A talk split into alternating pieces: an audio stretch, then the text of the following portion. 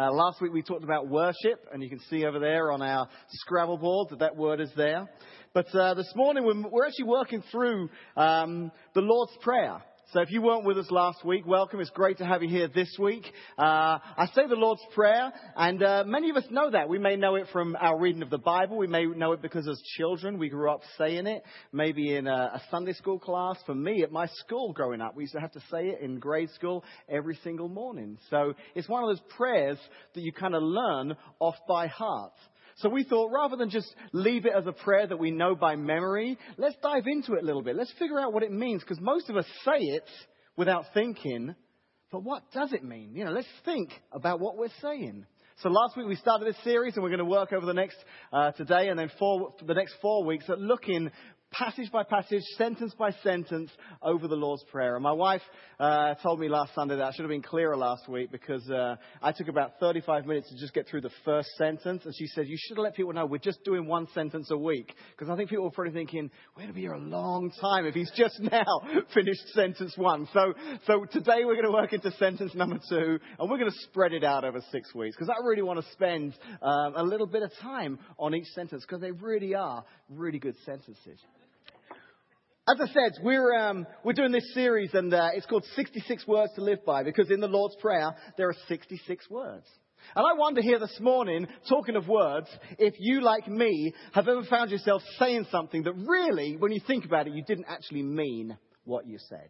Now, maybe it was as a child, you were, uh, you know, a teenager and your parents have grounded you or they're, they're mad at you and they do something and you walk out of the room and you slam the door and you say, I hate you.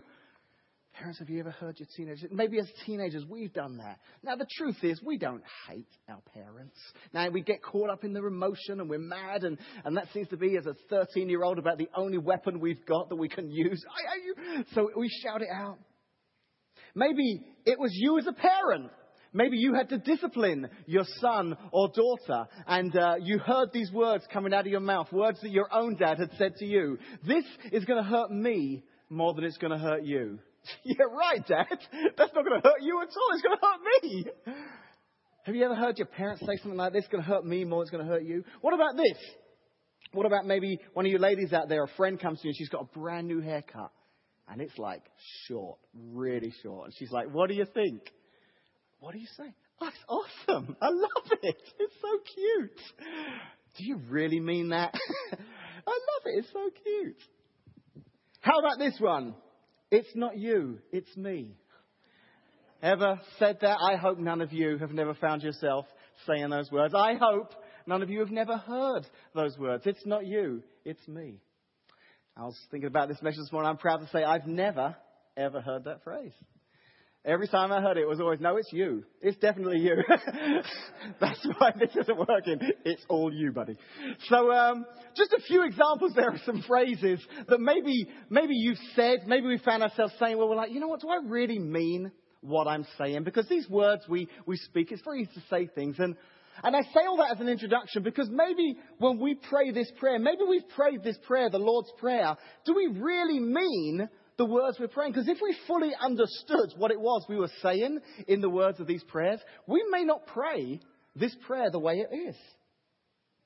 You know, last week we talked about um, exactly what the prayer meant because sometimes we're saying these words, we don't even know what they mean, but we're saying. Last week we talked about a, a phrase at the very beginning of the prayer that said, Hallowed be thy name. And we've probably found ourselves thinking, what does that mean? What, is, what am I hallowing? What is hallowed? And we found out that simply hallowed means holy. We're really just saying, God, you are holy. You are awesome. I want to start this prayer off by saying, God, you deserve my praise. I want to worship you. And we talked last week about everyday worship. The worship isn't just something that happened this morning for an hour on a Sunday and then we leave and then we'll, we'll get back to worshiping again next Sunday, God, when we get here. No, God's wanting us to hallow His name, to worship Him every single day of the week. So this week we're going to take some time. We're going to look at this next phrase that says, Thy kingdom come, thy will be done. Because I've got to be honest, as I was preparing for this morning's message, I really found myself asking this question. Do I really understand what I mean, what, what this means? Do I really understand what I'm praying for when I say, Thy kingdom come, thy will be done? Because if I really fully understand what I was praying, I'm not sure that I would pray it. So let's take a look at what it says. That first part says, Thy kingdom come, thy will be done. So, thy kingdom come. Again, like hallowed, thy kingdom come is, is a little bit of dated phrasing there. It's not really a, a, a phrase that we use on a regular basis. Here in the United States, there's not much call to talk about kingdoms. Okay? Uh, this, this idea of a kingdom. In fact, there's probably only a couple of kingdoms this morning that you're familiar with. Maybe you're aware of the United Kingdom, the place where I grew up. Maybe you've heard of that. Maybe you're aware of the phrase the Magic Kingdom. There's just two, two ideas of kingdoms. And if you're not familiar with them, one is a wonderful magic place where dreams come true and everyone that goes there has the time of their lives. The other is a theme park in Orlando. oh, that's good. the truth is that we don't really use this phrase kingdom on a regular basis. So when we're praying this prayer, thy kingdom come, what is it that we're saying? What is God's kingdom? Well, the English word for kingdom refers to a place. It's a territory, somewhere that can be clearly defined, a geographical place. But the Bible, the New Testament anyway, is written in Greek. And the Greek word for kingdom, it doesn't speak so much about a geographic place as it does a rule or a reign of the king himself. In fact, some translations of the Bible don't translate the word kingdom that way. They, instead of the words the kingdom of God, they'll translate it the reign of God. So they're talking about anywhere that God reigns, that is his kingdom. And Jesus is saying in his prayer, hey, we want thy kingdom, we want your kingdom to come on earth as it is in heaven. So he's kind of saying, listen, that's what we're aiming for up there. This, this kingdom, there is a kingdom already established, and we want it to reflect that one. We want it to look like this kingdom. And the kingdom of heaven is an amazing place. There are no borders there. There's no end to the reign of the king in heaven. It's a place where he reigns unchallenged, a place of perfection. So he's saying we need to pray that some of that can be experienced down here on earth. And that's exactly what Jesus is teaching us to do. In fact, last week we learned that Jesus, the crowd he was talking to here, it was, it was called the Sermon on the Mount. So there would have been hundreds, probably thousands of people listening to this particular message that Jesus was teaching. And they weren't all religious people. In fact, many of them weren't at all religious. And he was saying to them, listen, there is a kingdom that I want to tell you about. A wonderful place. And I want to see that kingdom established. I want to see that reign here on earth. In fact, it was just a couple of chapters before in the book of Matthew that tells us all about Jesus. In a book, in a, a chapter 4, verse 17, Jesus is beginning to start his teaching and his preaching. And he says, Repent, for the kingdom of heaven is at hand the very beginning of Jesus' message, before he's even gone out to start teaching, he's basically saying, listen, this is what it's all about. The kingdom of heaven is at hand. Through my life on earth, now they didn't know this at the time, but through his death and resurrection, Jesus was opening up God's kingdom to every one of us here this morning. Because of what Jesus did for us on the cross, we don't have to wait to see heaven. We can experience heaven in our lives from today onwards. And Jesus was saying, when you pray that prayer, you're saying, I want the reign of the king to be established in this place. Wherever we gather together, I want to experience that kingdom's reign. And even though the earth itself doesn't reflect um, the reign of God in every area, I want there to be places where we gather and we experience the reign of the king. And I was thinking about this this week, like, well, what does that look like here today in, in our culture? How does, how does that work? And the, the analogy I came up with, the idea I came up with is, You'll have to uh, go with me here a little bit, but as you know, I'm English, so uh, living here in the wonderful United States of America, loving it. Um, it's every British kid's dream growing up to one day live in Peoria, Illinois, and here I am. It's fantastic. This is exactly where we all were hoping to be. And I'm finding myself here in Washington, Illinois, my family. I love it. But, you know, there is a place. It's over in um, Peoria, just off Pioneer Parkway and uh, Knoxville, and it's called the Fox Pub. Okay? Now, the Fox is this kind of pub restaurant, and it's owned by a British guy. So when you walk in there, there's some British flags on the wall. They got a fireplace with a picture of the Queen on the fireplace, and there's another picture of Prince Andrew and Princess Kate. No, not Andrew. Is it who's he married to? Um, William, Prince William. I've been here so long. well, I know. We'll need to edit that out of the podcast. The kingdom I'm a part of will be coming after me with swords and axes and things. So, William and Kate and the, the new baby. George. George? Yeah, George. awesome. And when on Saturday mornings, okay, at 9 a.m., because that's 3 p.m. in England, okay, 9 a.m., he turns the TVs on, and guess what he shows? No, football. That's right, football.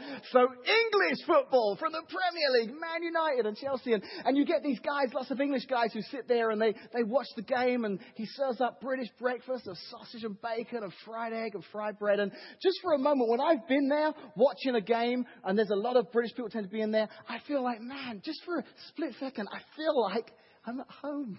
It's like being in a little bit of Britain right here in the middle of America. And the same happens all over the world. In fact, did you know this afternoon, if any of you are going to be tuning in to watch the Jaguars versus the 49ers, I had to look that up, okay? Uh, maybe some of you are fans of those two great football teams. Um, do you know where they're playing today? Anyone know? They are. They're playing in London. Fantastic. They are playing that NFL game this afternoon in London, England. That's crazy. So this afternoon, there will be some Americans who have found their way to Great Britain, either living or visiting, who are going to go into that stadium and they're going to feel like, whoa, it's like being back at home in the middle of London. And those are kind of silly examples, but those Americans in London, me and that Fox pub, it's like, okay, I'm in the middle of America, but right now I feel like I'm in a part of Britain. And, and Jesus is saying when he says, pray that prayer, thy kingdom come, it's like heaven is there, but we want to see heaven established down here on earth. And, and for us as followers of Christ, that's what we're experiencing here this morning. It's like being a British person in that particular pub watching that British game. Right this morning, we're experiencing some heaven on earth, the kingdom come in this place. And that's why Jesus said, I want to see this kingdom come. I want to see expanded. If heaven, God's kingdom, is a place of no more tears and no more pain, then yes, I want to see expanded all through my community. So thy kingdom come. We want to see God's reign established this side of heaven. But what about the next phrase? Thy kingdom come, thy will be done. I've got to be honest, that's, that's a little bit of a tough one. I think this morning that's the one that's going to stretch us a little bit in our thinking. Because if we're here this morning and we've chosen to, to follow Jesus, then who wouldn't want his kingdom to come and be expanded? But for all of us, whether we follow Jesus or not, to pray this prayer, Thy will be done. That's a tough one because I think probably most of us are praying, Thy kingdom come and, and my will be done. But when you pray, Thy will be done, you're actually saying to God, whatever your will is for my life, let it be. And like those phrases that I opened up with this morning, I wonder if we pray that and if we really mean it. Are we really willing to say, God, I want your will to be done in my life? Because it's hard. It's a hard prayer, like Justin was talking about earlier, to trust God and to let go completely. And I'll tell you how hard it is. Even Jesus himself struggled with that. We can read about it right before he, he went to the cross to be crucified. It says that he went to a garden called the Garden of Gethsemane. He prayed all night. He says, God, if there is any other way to fulfill your plan, can you find it? Any other way that I don't have to go through what I'm about to go through. But, and listen to what he says in Matthew 26 39. He says, Not my will, but your will be done. Even Jesus himself struggles saying, God, I want thy will to be done, but in my situation this tonight, in my situation tomorrow, it's going to cost me dearly. So are we really willing to say, God, I give you permission to have your will in my life? You know, as I was studying this, I, I, I kind of came up with another thought about this whole idea of when we pray, Thy will be done. If Jesus is asking us to say, God, we want your will to be done, then really what he's saying is because right now, here on earth, his will isn't being done in every single place throughout the earth. What do I mean by that? Well, all I have to do is throw up some numbers on the screen here this morning, and you'll know exactly what I mean. Or maybe I mentioned this morning Sandy Hook. or other countless tragedies that have taken place around the globe every single day. We see the, the world that we live in right now, God's will isn't being done in many different places. Now, sadly, I remember around the time of 9 11, there were people who said, oh, yeah, that was God's will for that to happen. But I don't believe that. I actually think it's probably the greatest example in our time that God's kingdom hasn't yet come and that God's will isn't always being done. And this is really important for us to understand this morning because for many of us, if not all of us, this is a reality that we face every day. Now, maybe not on these global um, scales, but in our own life, maybe we have our own tragedies that we're struggling against. Maybe it's health in ourselves or our family. Maybe in our marriage there's a struggle. Maybe something in your family or at work. And it's so not what God wants to be happening. Maybe we live with pain or frustration and heartache because what's happening in our life isn't what God's will was meant to look like. The problem is that we live in a broken world. And please hear me here this morning what I'm saying. I do believe that God is at work. And I believe He's at work in the midst of all of these things, in all of the, the struggles that we go through. He's at work in your pain and your suffering. But please don't think that whatever happens in your life is God's will. So much of the pain and the suffering that happens in our world is because God's will was not done. In fact, the vast majority, I believe, of human suffering is because somebody somewhere, sometime, did not do what God wanted them to do. And because of that, because of their living in disobedience or in anger or in, in rage, whatever it, was, it may be, there's pain and there's suffering in the world. And for those of you here this morning that aren't followers of Christ, that's a hard one to understand. In fact, to be honest with you, I think probably if you're here this morning and you do follow Jesus, that's still a hard one to understand because some of us will struggle with that and say, well, if it's not God's will for these, these tragedies that happen, this sickness, these, if that's not God's will, and He's the creator of the universe, and He's a God of love, why doesn't He just step in and do something about it? If this God was so loving, why not come in and, and make a change? And we as Christians, we as the church, we've faced this question for, for hundreds of years now. If God is such a God of love, why is there pain and suffering in the world if that's not His will? Well, the problem is we have a loving God. A loving God who chose to give us our own free will. God chose to give us a free will all of our own. You know, it would have been so much easier had God just made us like puppets, He could stop us doing bad things to each other. He could wipe out all the pain and the suffering that we cause one another. He could make us love one another. You know what? He could even make us love Him. But would that really be love? Let me put it this way, maybe to you husbands out there this morning. Would you want to be married to a robot? A wife you could control with a remote? Now hold on. You're, you're blowing my point here because already there are husbands like, a remote. would there be a mute button on that remote? And uh, you're, you're missing the point here, husbands. In fact, that kick you're getting right now is because you've missed the point completely. The truth is, none of us want a, a, a robot wife or a wife because, as nice as that may sound, do you really want to be married to somebody that's programmed to love you? You know, the definition of love here this morning is that that lady that sat next to you, wives, that man that sat next to you, he, she, they chose to love you. That's exactly what free will gives us the ability to do, to choose to love or to not love. So, your wife this morning, she knows who you are. She in this room knows you more than anyone else. She knows all the flaws, all the weaknesses, all the blemishes, and she still chooses to love you. That's a great demonstration of love.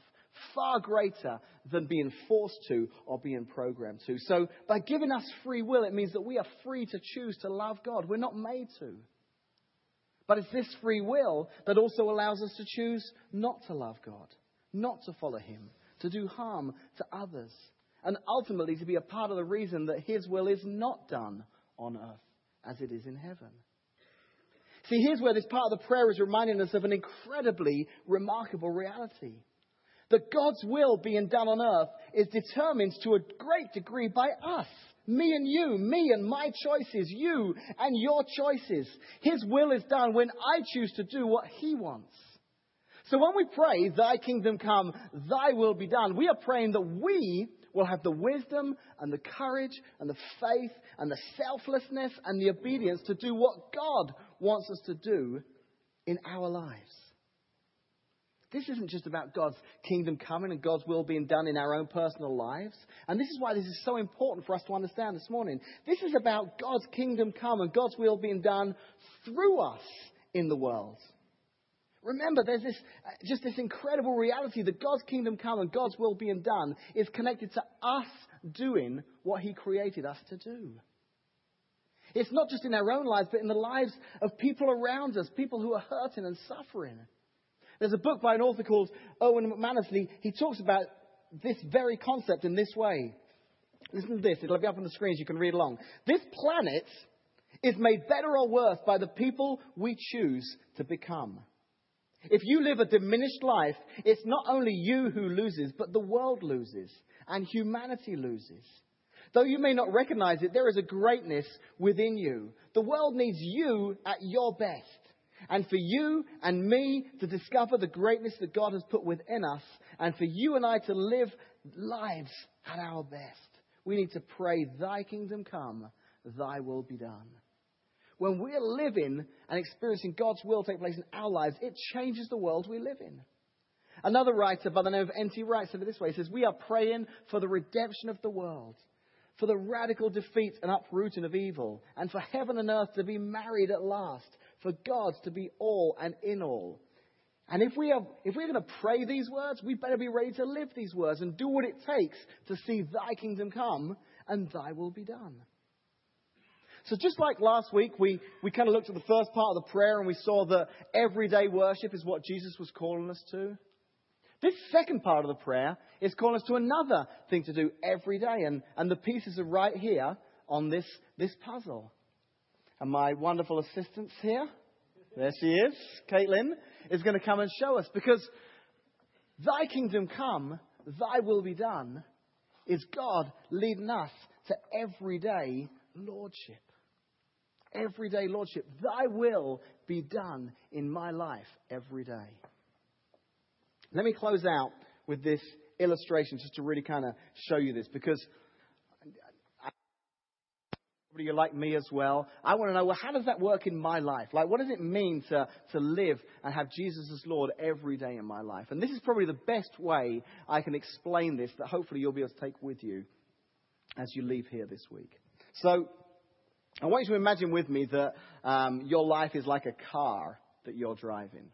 Okay, this is, this is the car. And, and Jesus, for most of us, for, for all of us actually, when we're born into this world, he's, he's outside of that vehicle. And at some point in our lives, we'll, we'll come across Jesus. It may be our family bringing us up. It may be a friend who brings us to a church like this. But at, at some point, we're, we're presented with this idea that Jesus, his, he was more than just a historical figure. His death and his resurrection, him rising again, was actually driven by his love for you because he wants to be in a relationship with you. He wants to be the Lord of your life. So we have to decide okay, as I'm driving this car, am I going to let this Jesus, who I've just learned about, into the car with me, or am I going to keep him outside? Always be here at Connect Church that we are asking Jesus to be in the car with us. And if you've not prayed that prayer, I would challenge you this morning as we close out to pray that prayer. You can do that. And some of you have. You said, Dave, he's in my car. He's right. You can see him. He's on the dashboard right there. A little bobblehead, Jesus. It's awesome. Every Sunday I get him out of the glove box and I set him on the dashboard and for about an hour he's right there with me. He's just kind of loving me singing and he loves me and, you know, and, and pretty soon I'll leave because I'm, I'm, I've got school this week or I've got work this week. So I'll just, I'll tuck him in the dashboard, you know, in the glove box for the week, but he's still in the car, you know, keeping my little lucky Jesus there with me just in case. And for some, that's their relationship with Jesus. And I, I don't want to belittle that, you know, because maybe you're new to following Christ and that's kind of, but, but I want to challenge you because Lordship is more than just having him there on a Sunday. Lordship's more than just using him as kind of a lucky charm. Lordship is allowing him some control of where this car's going. So some of you, you're a step ahead of me already. You're like, oh, Dave, I, I don't have the bubblehead Jesus. No, Jesus rides in the car with me all week long. He tells me where to go. I listen to his voice. I, do you know what? I don't even make him sit in the back. He sits right up front with me. He sits right there in the passenger seat. And if he tells me to turn left, I turn left. If he tells me to turn right, I turn right. He's with me 24 7 because I understand lordship. And that's awesome. But I'm afraid I'm going to upset you a little bit as well this morning. Because lordship really is saying Jesus, and there's a song, and I'm not going to sing it, and we're not going to play it. but it says, Jesus, take the wheel. And you'll sing that now all week. But lordship is saying, you know what, Jesus? I'm not even going to let you just sit in the front seat. I'm going to climb over. I'm going to ride shotgun, and you take charge. You drive. Do you know how scary? That's thy will be done. That's saying, Jesus, you, do you know how scary that is? Because when you're driving and Jesus says, hey, you're going to turn left up here, you're like, you know what? I know what you're saying. I know turning left here would be good, but there's a little bit further up I could turn left. I'll be okay. I'll, I'll just, I, I appreciate the advice. I, I hear you, but I've got it from here. When he's at the wheel and he turns left and you're like, whoa, whoa, I don't want to turn left here. You've got no choice because you've put him at the helm. He's the one driving the car. And that's exactly what Justin was speaking about earlier. He said, you know what? I'm in this great company right now with this great job, but things are shaky. The economy's shaking. It is affecting my job. But Justin, because I had lunch with him this week, he's a great guy. He, he said to me, Dave, it's really scary, but I've prayed that prayer. I've said, Jesus, I want thy will done in my life. That means you sitting at the wheel. So I want to challenge you on that this week as you, as you go into your week. Are you, where is Jesus in the car? Is he is he in the vehicle at all? Maybe some of you, need to say, Jesus, I want you in the car. And, and for some of you, you may not be ready to say from outside to the wheel in one go. Maybe it's the first step is just saying, okay, I'll get him in first and, and we'll see where we go from there. And that's great. But for others, it's saying, no, Jesus, I want you to have control of my life. Because here's what happens. When we're praying, thy will be done, we're actually saying, God, I want your will to be done in me so that I can help your kingdom come in this world.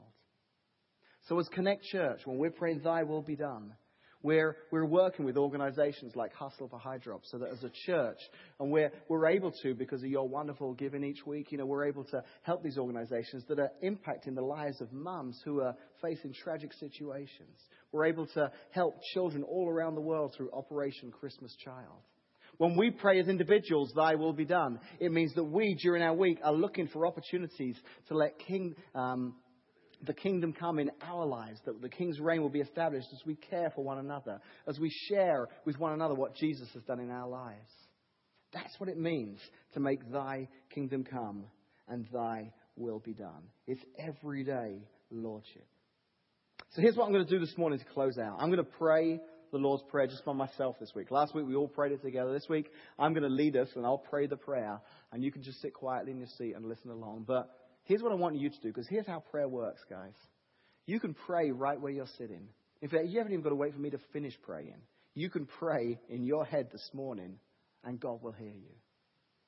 And as I hit some of those phrases, I want you to, to think about them in your life. But when I get to that, thy kingdom come, thy will be done, some of you may need to say, Jesus, I want to know what that's like to have thy will done. I want to be able to trust you so much that I can say, Jesus, I give you permission to steer my life in the direction you feel it should go. If there's something this week you want me to do, I want to hear your voice and know what you would have me do. So let's pray together. Our Father, which art in heaven, hallowed be thy name. Thy kingdom come, and thy will be done on earth as it is in heaven. Give us this day our daily bread, and lead us not into temptation, but forgive us our sins as we forgive those that have sinned against us. Lead us not into temptation, but deliver us from evil. For thine is the kingdom, the power, and the glory, forever and ever. Amen. I pulled upon my grade school memory there, and it failed me in the midst of it. I should have written the words down. Uh, I think I got about 64 of the 66 words there. But I got the important ones for this morning. Thy kingdom come, thy will be done. And I pray that this week we'll experience being a part of God's kingdom coming and his will being done in our lives as we see his lordship.